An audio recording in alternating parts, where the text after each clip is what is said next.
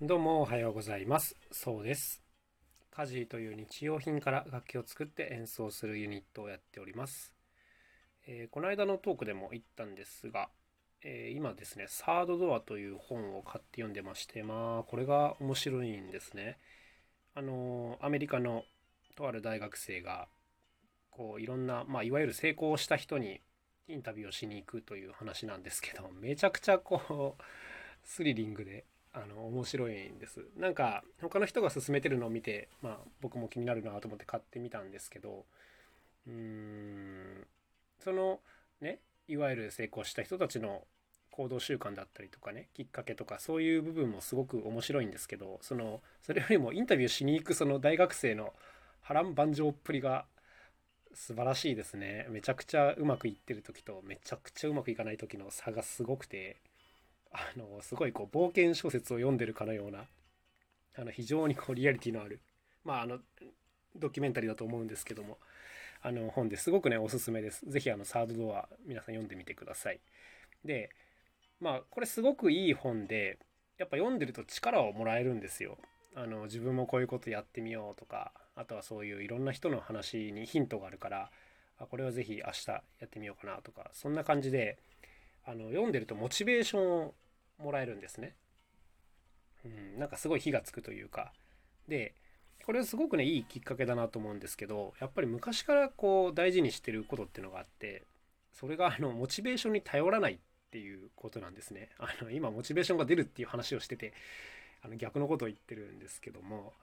そうそうそう。でも、こういうあのモチベーションってすごくね、大事だとは思ってるんですよ。大事だとは思ってるんですけど、あのこれ頼みにしてると、まあ、何事も全然うまくいかないので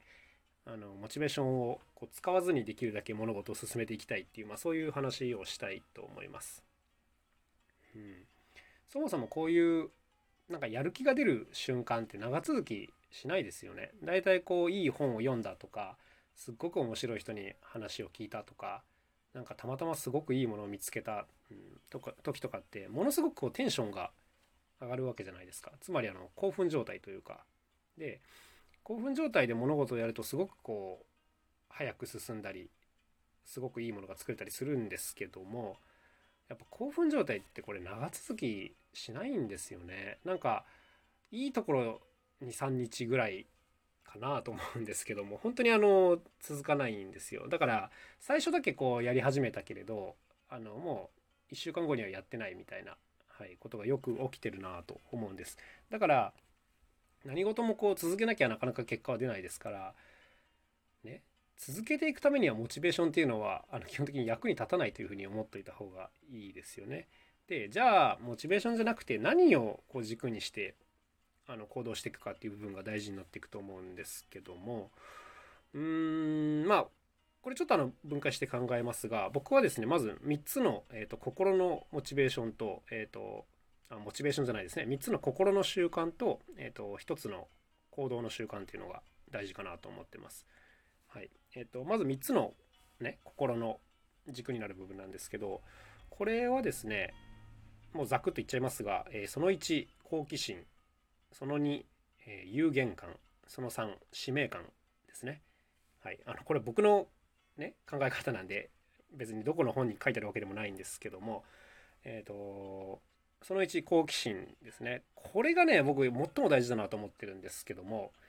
うんやっぱりこう、まあ、非常によく言われてることですが好きなことほど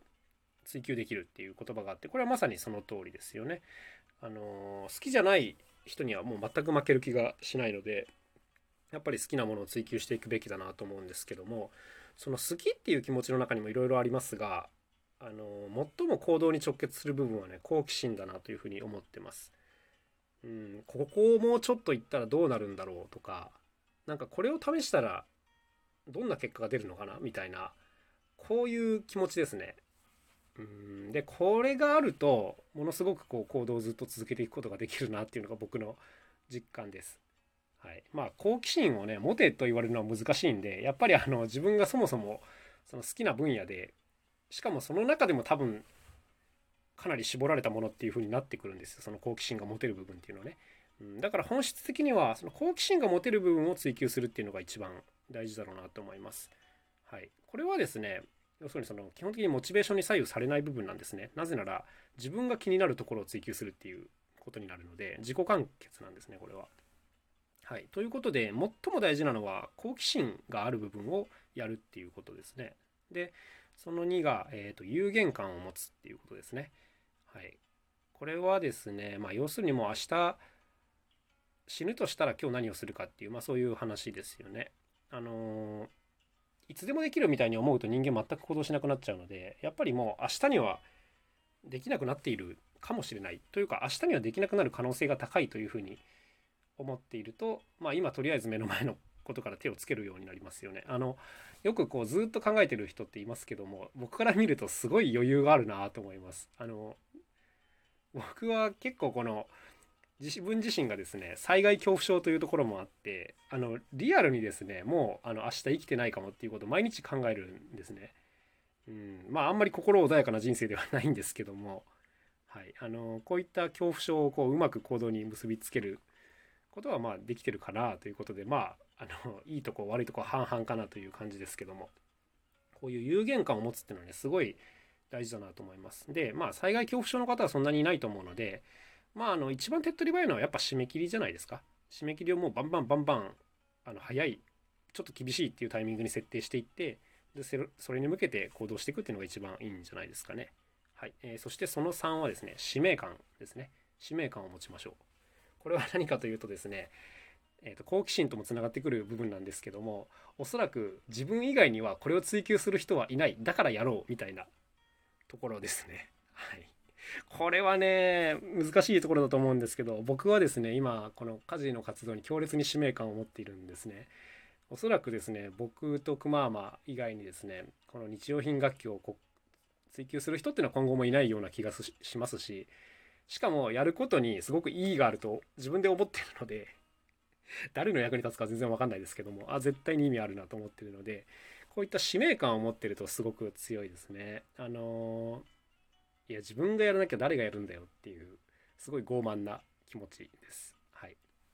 こういった今言ったあの好奇心有芸感使命感っていうのを持ってると一時のこうモチベーションに左右されずに毎日毎日頑張って行動するようになりますので、えー、おすすめですというか、あのー、僕が自分の気持ちを分解するとこういう風になってるっていうところですね。はい、であとは、えっと、行動の習慣っていうのもやっぱ大事だなと思っててこれすっごいシンプルで何かっていうと、えっと、モチベーションに頼らずもう毎日やるっていうことですね。例えばもう何でもいいんですよこんなあの発信を毎日するでもいいしあの毎日1曲作るでもいいし、ね、毎日1人に会うとか何でもいいんですけどとにかくもう一つ決めてしまってもうそれをただひたすら繰り返すっていうこういう部分じゃないですかね。うーんなんかモチベーションがあるから行動するんじゃなくて、えーと、行動するからモチベーションが生まれてくるっていう、まあ、そういう順番を作るっていうことじゃないですかね。昔僕あの空手を習いに行ってたことがあって小学校の1年生から6年生ぐらいだったんですけどもあのー、行けば楽しいんですけど行く前がもう本当に嫌なんですよ。なんかこういうのってあるあるですよねなんか習い事とかで。で要するにその行くか行かないかを決めなきゃいけないっていうのがストレスなんですよだからもう絶対に行くものとして捉えるとあの行ったら楽しいしね何て言うんですかねこうやるかやらないかを決めないっていうことですもうやるしかないっていうのを決めて動いてると、まあ、その中でモチベーションが生まれてくるっていう感じですかね。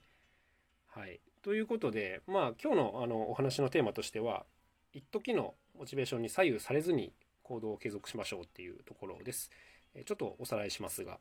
まずあの気持ちとして好奇心有限感使命感を持っているとすごく強いというお話です。だからこれが持てる部分で行動していこうっていうところですね。はい、でもう一つ行動の習慣体の習慣としてはもう毎日ずっとやるっていうことですね。あのやるかやらないかを決めるんじゃなくてもうやるっていうことで、はい、とにかくあと締め切りに間に合わせるというそんなところでございます。もう思いっきり体育会系な話でございました。はい、それでは今日も楽しい一日過ごしてください。さようなら、また明日。